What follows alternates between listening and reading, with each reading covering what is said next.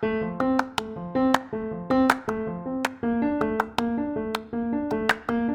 there, this is Prevention Works from the Australian Prevention Partnership Centre. I'm Gretchen Miller and I'm delighted to bring you a profile of a really heavy hitter in the advocacy sphere around obesity, Jane Martin. Jane is the executive manager for both the Obesity Policy Coalition and Alcohol and Obesity Programs at Cancer Council Victoria. She's worked for more than 30 years in public health advocacy, engaging in tobacco control, alcohol policy, and obesity prevention. And we'll be talking more about her current work and the National Obesity Strategy later in the program. But first, we'll start back at the beginning for Jane and what brings her to this space. Jane, you're unafraid to speak up in an arena where many are hesitant to challenge governments and the food industry. This advocating runs in the blood for you, though. Can you tell us about your family and how you grew up? So, I grew up in a family that was quite kind of community and socially minded, I would say. My mum was from a country, they were always doers and my dad was a doctor and my mum was Australian, my dad was English. But when I became involved in tobacco control, my father told me about how he, when he was young, had worked at St Thomas's Hospital with Sir Richard Doll. He was his houseman. And that he had written to the British College of Physicians and said that they needed to do something about tobacco. And they had developed a book about smoking in health. And in that, it was about what clinicians should do, but it also spoke to what the medical profession should do in advocating for controls on advertising, increasing the price of tobacco, more information about the ingredients in tobacco. And this was published in 1962. And your father worked on this? Yes, he wrote to the head of the college and said, You need to do something about smoking. So it was well known by then that smoking was related to lung disease. But many years later, when I met a lobbyist for a tobacco company, Rothmans, when I was in my late teens, early 20s, and he turned to me and said that smoking had no relation to lung cancer, I just thought, so many years had passed and industry was still toeing that line. So you would have been hearing conversations around the dinner table, I imagine. My dad was a professor. He worked in at the University of Western Australia. So he taught all the medical students from the 1960s through until he retired. And he was very involved in a number of issues such as the preventing sexually transmitted disease. He was very involved in family planning. He used to regularly go to places like Fitzroy River, where he was so concerned about the health of the Aboriginal communities. Um, he'd go up to places like Papua New Guinea and lecture and oversee exams for medical students. He was very involved, particularly with marginalised communities like Aboriginal communities, in trying to improve their health. And we knew that we were in a very privileged environment, but my father was working in the public hospital system and he very much was trying to support women and others to have good health. He was concerned with folate, for example. He was one of the first to talk about that. Yeah, exactly. So he did a lot of research into the role of folate in preventing spina bifida. And so that was very early, in those very early years, that was then picked up and further expanded by Fiona Stanley, which led to the fortification of foods like bread with folate to pre- prevent something that is a devastating diagnosis. You started to take on the tobacco industry when you wrote a thesis on it. Yes, that's when I started to understand how hard they would fight against anything that would constrain them commercially. So I looked at the bill to ban tobacco advertising in Western Australia, but in the end, it wasn't to be. But it was just an interesting expression of power and influence by those industries. And that legislation didn't come to pass for many years after that and so you then spent 20 years working against the tobacco industry. What did you learn about the power of global corporations and what they would bring to bear in this sphere? I learnt that really corporate influence was really related to economic power. So corporate power and economic power are really inextricably linked. And I think you can see that when you read submissions by someone like the Food and Grocery Council, they talk about how much they contribute to their the economy, how many people they employ. No one ever checks or tests it. It might not be true, it might be inflated, but it's that corporate influence. And there's these corporations which own a lot of different companies and they operate as a conglomerate, all those companies through their lobby groups like the Beverages Council and the Food and Grocery Council. Mm. I mean, the tobacco industry was the same. They operated through the Tobacco Institute of Australia. They funded scientific research, but they were very well connected and they used those connections. For example, the reason I met the head of Rothmans was because a friend of mine was involved with the Young Liberals and they were engaging with him. He did become a senator and he had very good relationships with the tobacco industry going into that role. And that's how the tobacco industry worked. They worked on relationships with people who were potential leaders before they were even in those sort of positions. So that was a really interesting insight into how those networks and relationships are built. So for you personally, what was it like during the sort of the peak of that period for you? I imagine we didn't have the social media that we have today, but were you trolled? Were you otherwise attacked or watched? What happened for you personally in that time? I ended up moving to Melbourne and I started working for a group called Action on Smoking and Health. And it was a really fun and exciting time we were doing some really groundbreaking work. There was very little sort of understanding about the harms of tobacco at that time. The College of Obstetrics and Gynecologists was saying to their pregnant patients that it was all right to smoke eight cigarettes a day. I remember ASH, I remember it as an activist group. So we got involved in some action and we were concerned about our the safety of the information that we had. So when I was working on this particular legal case, none of the meetings were held in our office. We never spoke about things on the phone. All the meetings were held in a pub. Lucky we worked in Carlton, there were plenty of pubs. So nothing was discussed where it could potentially be accessed. We ha- used to get our offices swept for devices, for listening devices. And I know this sounds, it just sounds like you we're paranoid. But you know, we did find out later through the tobacco documents that the Heart Foundation's rubbish was stolen. And the tobacco industry went through all those materials to find out information. We also found out that the industry were trying to target and get close to the board of the Cancer Council, individual members of the board. And the legal firms that we worked with were certainly concerned that that there may be risk. And we did we our offices were broken broken into, I think, two or three times. And yeah, I think we were all quite concerned. For me personally, I didn't have any direct threats, but our colleagues in Hong Kong and other countries certainly had much more direct threatening behavior and things happen like brakes failing in their cars and it was concerning that you knew of others who were vulnerable to this because of their views and because of their advocacy. Well, thank you so much for your work in in that period because we did see significant change come about. After 20 years, you then moved on.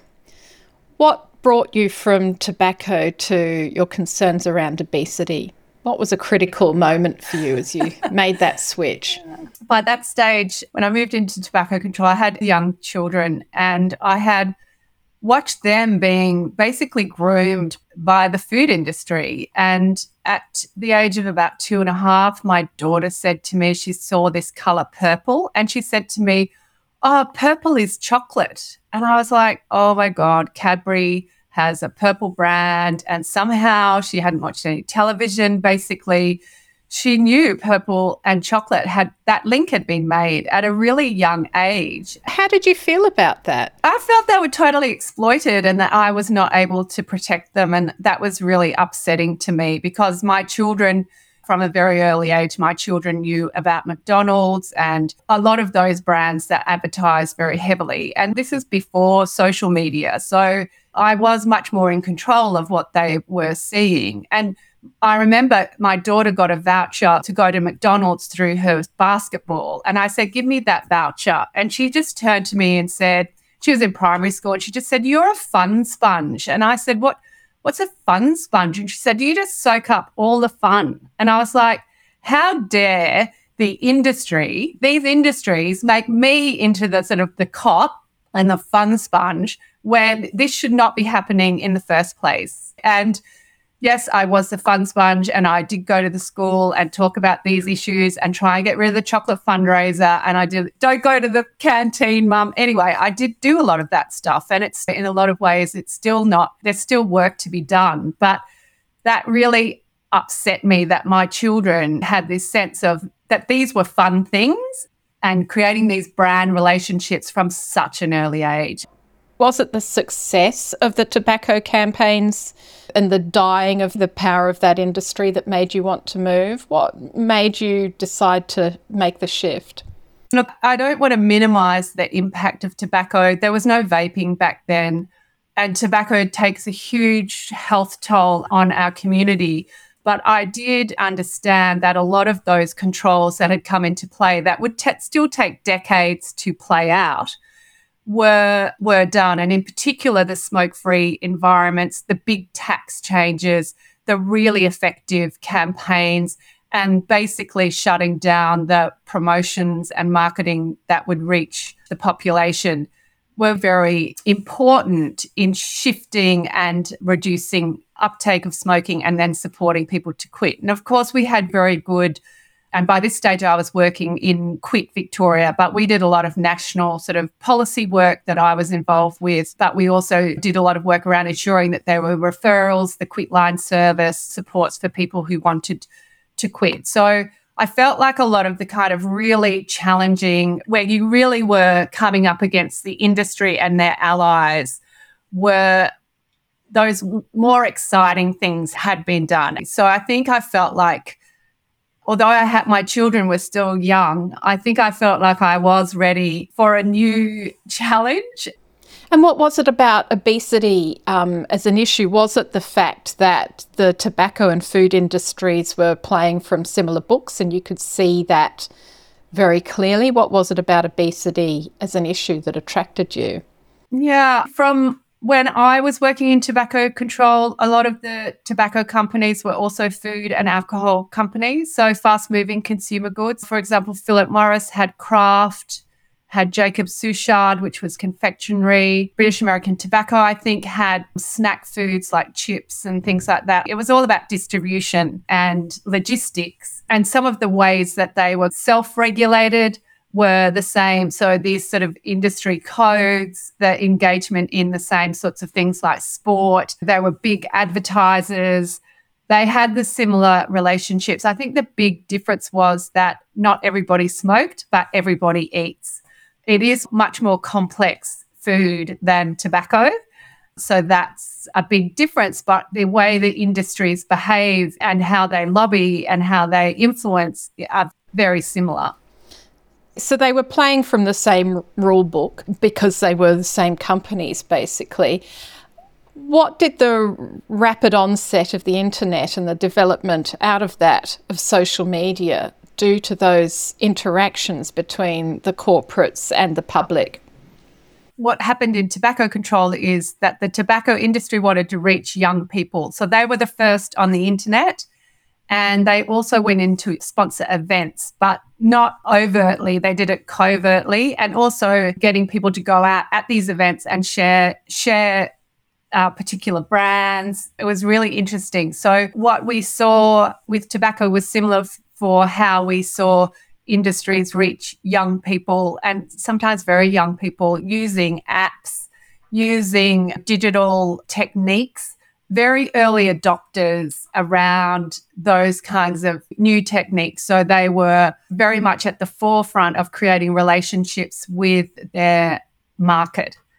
Um, and even very young children, like the Happy Meal website, some of these little apps for children that are really look like education, but they're made by these fast food brands. So I think they were always prepared to go further than other industries because they were more motivated to try new things and reach their market more effectively. What sort of practices did you observe in the early 2000s? Yeah, there was probably starting to get more of a focus around obesity. So in 2008, there was a Senate inquiry into obesity. In 2009, the National Preventative Health Strategy looked at three pillars one, which was obesity, one was tobacco, one was alcohol. Our sort of prevention side of things was pretty disorganized. There weren't a lot of people working in this area. And later, Nicola Roxon, who was the health minister at the time, who was overseeing the preventative health task force, later reflected that we were pretty disorganized around obesity and that it let them off the hook in a sense. And it really made me understand that this is a continuum. Pre- prevention and treatment are both important, but we need to have a better understanding of what each other is is looking for. So that was a bit of a salutary lesson. But I think the other thing was you had the sense that the Obesity Policy Coalition was probably starting to be a bit of an irritation to the industry. And our work was starting to get some traction just through probably our media advocacy. We were doing public opinion polling. We were starting to engage in these public consultations and we were helping to raise the issue. So we were focused on the marketing of unhealthy food to children and the failure of these codes of practice that the government is still relying on for industry to make the rules and stick to them. And that really we needed stronger action. And what happened after the preventative health strategy recommendations were introduced, the industry went to government and said, We've got to do a new code of practice around advertising. So they were nervous that there would be controls on marketing of unhealthy food to children, but that never eventuated and industry. Were allowed to continue to operate. And we're getting more and more obese as a population. Well, I think continuing to do more of the same and to rely on education and messaging which basically is telling people to do better. It didn't work in tobacco control, telling people just to quit. It didn't work in road safety, telling people speed kills. You know, we did a lot of other things that sat around that to support and encourage and nudge people to healthier behaviors. And we cannot expect to see anything different unless we truly move on from that kind of mindset that we are currently in, where not being prepared to create some accountability for these industries through government regulation, which does create a level playing field and will support people to be healthier. So I think it's imperative that government steps in and does more. But even at the moment, we're not sure where things stand. I think there are opportunities, and we know that our health minister is very strong that if you have a healthy a health, if you have healthy Australians, you have a healthy economy. So, what concerns you most about the state of play right now? You know, the the fact that we haven't progressed very far is not. It, it, it is the power of the corporations who are invested in. It's not a failure of will, willpower. It's that our society has changed so fundamentally to support highly processed foods being cheap, heavily promoted, and very available. And that is why 97% of people don't eat a healthy diet. I mean, that is a pretty significant problem, regardless of what people's weight is. And people are entering unhealthy weight categories at very young ages. Almost half of 18 to 24 year olds are above a healthy weight. So I think that means that they're going to be more prone to chronic diseases, which really impact on people's ability to be healthy and contribute to the economy, but also support their family and be part of our society. Jane, I'm curious then, do you describe yourself as an activist, as an advocate? Is it a tricky space to occupy? I'm thinking about academics in obesity prevention who are holders of the knowledge, but it seems to me have to walk a pretty delicate line. Can you talk to those different roles and those lines that are invisible but nonetheless shape the way the holders of the knowledge respond to the state of play? Yes, I think that activist is certainly a loaded word. And when you see media commentators wanting to be disparaging, that's what they call you, an activist. I would say that I'm an advocate and that's my role and that's what my funders endorse me to be. But for academics, it can be a fine line. I know that in the US, academics are specifically not allowed to do advocacy. But I think that it's really important that policy orientated research in particular reaches the people that can make the change, and that's the politicians. And so that means being an advocate, right? Yeah, but you could just, you don't have to push them in any direction. You can just say, this is what our research shows. You can be honest about what the evidence is displaying. And I feel that it's always been a tension, even when I was in tobacco control, between the academics who were prepared to go out and do advocacy, like Simon Chapman, and other academics who didn't see that was part of their job. So there was that tension between that role. And when I went to the US on a Churchill Fellowship, I did speak to quite a lot of academics about this. And those who wanted to do work in this area and speak to politicians, they did it, but they were just very careful about how they presented their work.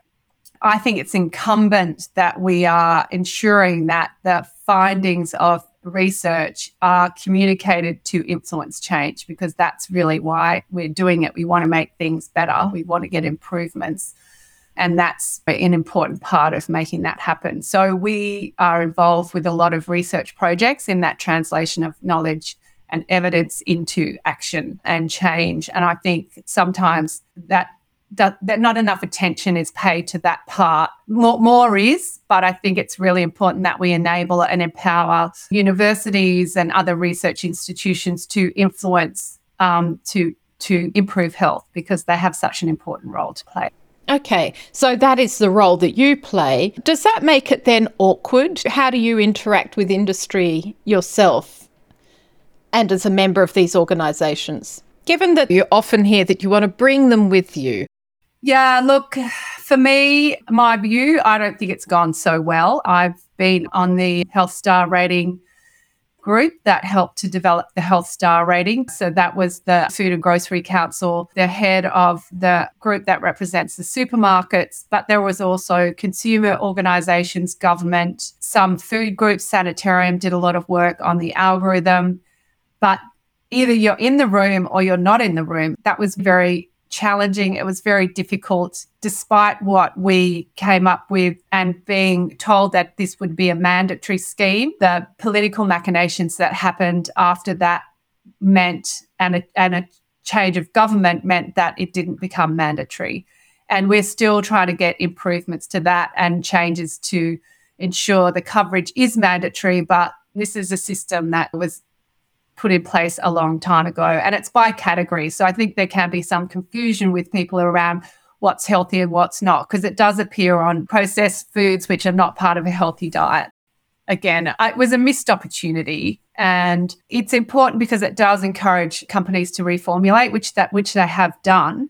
But what companies are doing is, and not all of them, but a lot of them are not putting them on their lower star rated foods. And also it relies on again, the individual being educated around what it means and the other kind of levers which nudge people in different directions and rely on them being informed haven't been taken up. So it has the potential to widen inequalities, whereas other policies would not necessarily do that because they don't rely on the individual being informed. So it's pretty difficult to be both carrot and stick at the same time. But it is a changing world, and for a long time, academics in most arenas had to be seen as objective. However, with the rise of social media, I think that's actually changed a lot. And I wonder if you have words of advice for young academics about how to be more active as advocates.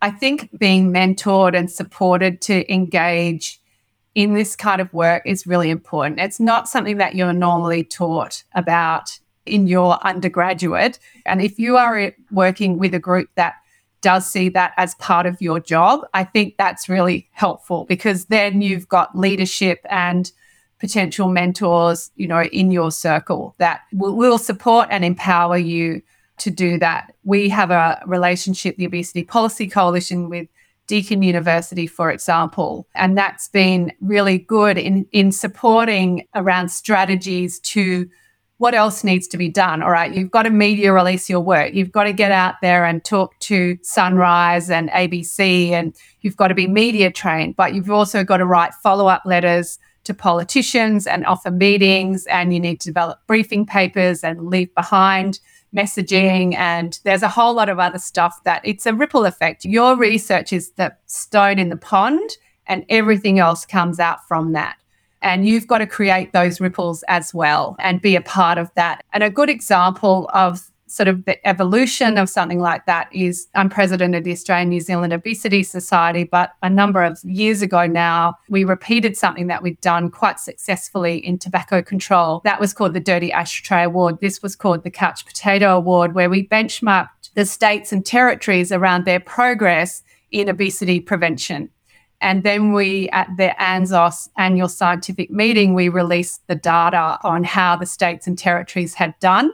And that was a really good way to help them leapfrog each other and have an understanding of what they're doing. It was pretty loose, I must say. And now that kind of idea has become quite sophisticated and developed into the same idea has been used to develop something called INFORMAS, which benchmarks jurisdictions to best practice food policy actions.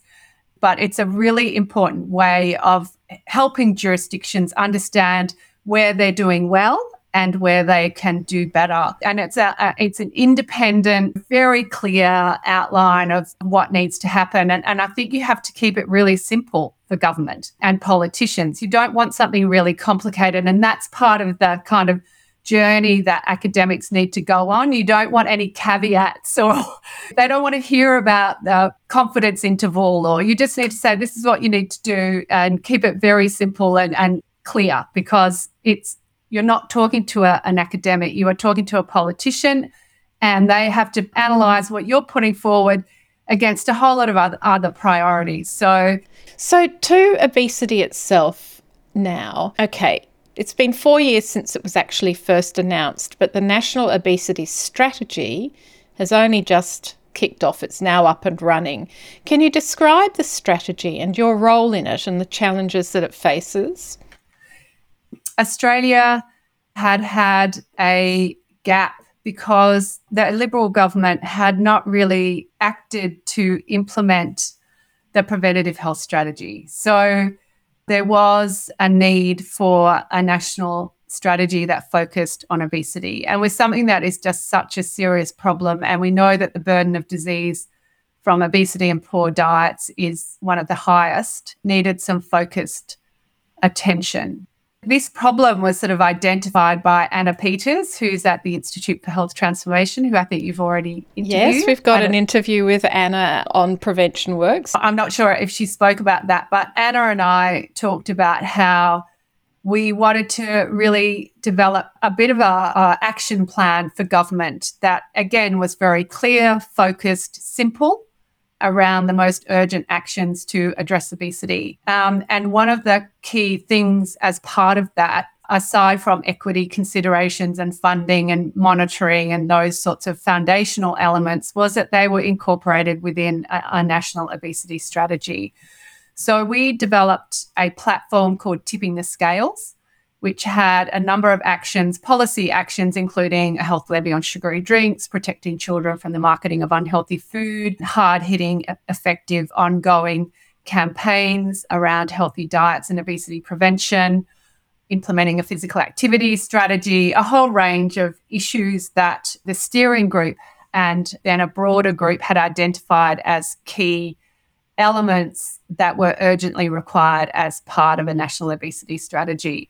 I think it was 2017 that we did that. And then following that, six months later, Four Corners did a piece that really focused on the politics of sugar. But one of the calls to action out of that Four Corners story, which was also called Tipping the Scales, was that the government implement a national obesity strategy. And then the Council of Australian Governments, the health ministers came together and WA and Queensland put forward that a strategy should be developed. I think that was 2018. And through COVID, there were a few ups and downs, but it was eventually implemented. It was meant to just be a prevention strategy. Towards the end, it got massaged into including treatment as well, and it was released in on World Obesity Day in March this year. What is the strategy? What are the challenges? How do you make sure that it's not toothless? How does it get into action rather than just research? And this is a really, that's a really good question. And I think it's something that is weighing on my mind that the government ha- and Butler have, who's the new health minister, have said that they support the national obesity strategy. We're seeing a lot of work in the jurisdictions around developing their own strategies. Queensland's is just open for right now, for example. So the states have got their skates on. But I think at a federal level, it's difficult to know what's happening. And clearly, from my perspective, the big policy levers are held by the federal government. And where we haven't seen action and strong action up until now is really around changing things in the environment that would support people to be healthier. So that's around the marketing of unhealthy food, that's around the pricing of unhealthy food, that's around the availability of unhealthy food. Availability, a lot can be done by the states and territories, but a lot of the issues that the levers are held by by the federal government and i think you know we've seen conservative governments globally implement taxes on sugary drinks it's in, been implemented in 53 countries. Colombia just joined up and they are not just taxing sugary drinks, but they're also put a levy on processed foods, which we know are the foods that are harmful, most harmful to our health. So we're actually well behind. And you were recently in Magda's big national health check on the ABC, which was a fantastic watch. But it was clear from what Magda was asking that there's still very little action planned federally. How are you feeling about that? Clearly, COVID has been really distracting, even now for the new government, and they've got a really large agenda. But I feel concerned that we're not having more conversations about the sort of policies that we, you know, have been recommended. And it does take me back to the policies in that College of Physicians report in the 60s. It took 30 years for them to be implemented. We know what policy changes need to happen. It is about implementation, and they have been taken up by countries which have a huge burden of disease from risk factors such as poor diet and unhealthy weight. We're one of those countries if we don't act, we won't have a healthy workforce. Our hospital system will be burdened unnecessarily. It already is burdened, and it will. This problem will continue to have huge impacts on our society, on our community, and on our ability to have a healthy, productive workforce, economy, lifestyle. I am just worried that if we just rely on these soft touches, that we are not going to meet these targets of even slowing down the increase, let alone turning this around. So, there are a couple of key things to be done. What is the Obesity Policy Coalition going to do next? Talk about the Kids Are Sweet Enough campaign. Sure. So, at the moment, we have this sort of rollout of some work that was done in 2011. It was Neil Blewett yeah. that did a review of food labeling and one of the recommendations from that report is that added sugar is put on the label of packaged foods. At the moment, the food regulator is working out what is an added sugar and how do you define that? And that process is going to go out for public consultation next year. The Commonwealth Government is also looking at baby and toddler foods in a separate work package. There's a few different things that they're looking at as part of their work package, but it's about the sweet profile of those foods, the kind of composition of those foods, how those foods are marketed, that kind of thing. And we have done some work around baby and toddler foods. We've looked at their composition, we've looked at how they're marketed and the claims that appear on those foods, the depictions of fruit, that kind of thing. And we're concerned that there's high levels of processed fruit sugars in those foods that need to be included in the definition of an added sugar, and that even savory foods for toddlers can contain pastes and concentrates and things like that, which provide some sort of sweet profile, which is concerning because children, they are eating enough fruit, a lot of them, but they're not eating enough vegetables and they need to have those savory tastes. Otherwise, they develop a preference for the sweeter foods. So it's important that they're not consuming added sugars and our food supply is very high in added sugars from processed fruits. So we we are running a campaign called Kids Are Sweet Enough, you know, to raise awareness and to try and get some action around the composition of these foods and how they are promoted to the public who it would it's very very difficult for them to know how much sugar is in them without having that on the label. And so you're also calling for along with many other obesity researchers and campaigners for junk food advertising ban during kids' time on TV, and of course, the tax on sugary drinks, which is a fairly obvious measure that hasn't been implemented. No, we have another campaign that we've been running. We launched it last year on World Obesity Day, which is called Brands Off Our Kids. So we're calling for comprehensive action around stopping marketing of unhealthy food to children on TV. Um, we're looking for a time based controls. The, at the moment, the way these industry codes work, the highest rating children's programs and not necessarily meet the requirements under their code. So, programs that are not seen as having high proportions of children watching above 25% don't fall within their remit. So, a program like Lego Masters, which is very popular with kids, but also popular with families, can have junk food advertising in it. So we want time-based controls up to 9.30 at night to protect children and to remove all advertising of unhealthy food on digital platforms. And that's exactly what's been passed in legislation in the UK, for example, to come in. I think they've just delayed it by a year, but the legislation has passed. We are calling for a levy on sugary drinks. We think that manufacturers should be incentivized to reformulate sugary drinks, and that's exactly what these price levies do. And in the UK, that's what's happened. And companies have reformulated. There's been no decline in profits, but the amount of sugar consumed by people has gone down. That's a win.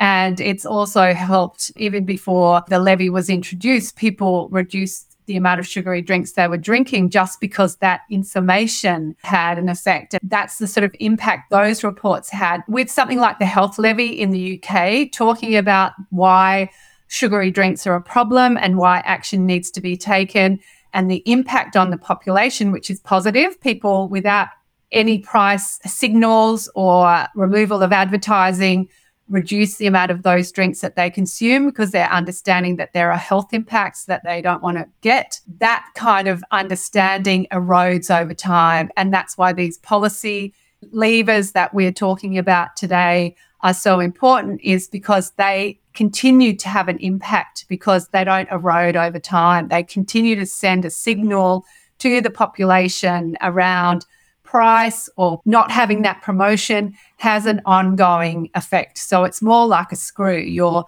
you're getting it down. It's not eroding over time and popping back up like an education type campaign. If it's a once off, if you have it in market all the time, that's different. You sort of almost need to have an always on campaign to have an ongoing impact on a population.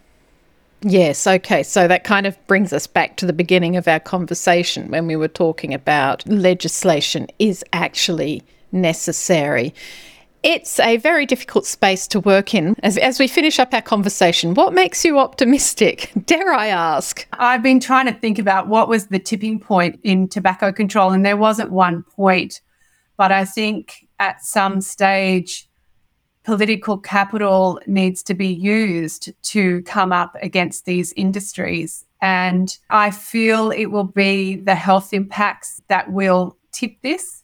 We know that unhealthy weight is the leading preventable cost on our health and hospital system. That's a new analysis that's been done by AHW, and we cannot keep going like this. We so can't ignore that. I don't think so. I think the Im- impact on our economy, on our society, on our communities, and look at what's happening in our Indigenous communities. You know, it is unsustainable to continue like this. That's how I feel. It, it can't go on. And we have to be ready with the solutions when government is ready to act. And there will be a lot of different things that contribute to that. But I think it's important to have the solutions and to consider how they would work and yeah be ready for that time when that political window opens. But i'm hopeful that we will get there and i think there's more and more organizations more and more researchers more and more people calling for these kinds of things. There's a lot more momentum around the solutions which i think is really important. But what i think is so fabulous about the work that magda's done is she's saying we can all be advocates for action and we can ask politicians for change. And I think that's where the real power and influence come from. So, like Magda, Jane, you encourage everybody to write to your MP and call for action in this space. Jane Martin, it's been such a pleasure to speak with you today. I know you're incredibly busy, so I've been very grateful to hear about your work, and I know our audience is going to love it. So thank you so much. Uh, thanks, Gretchen. It's been great fun. Thank you. Jane Martin from the Obesity Policy Coalition. This is Prevention Works from the Australian Prevention Partnership Centre.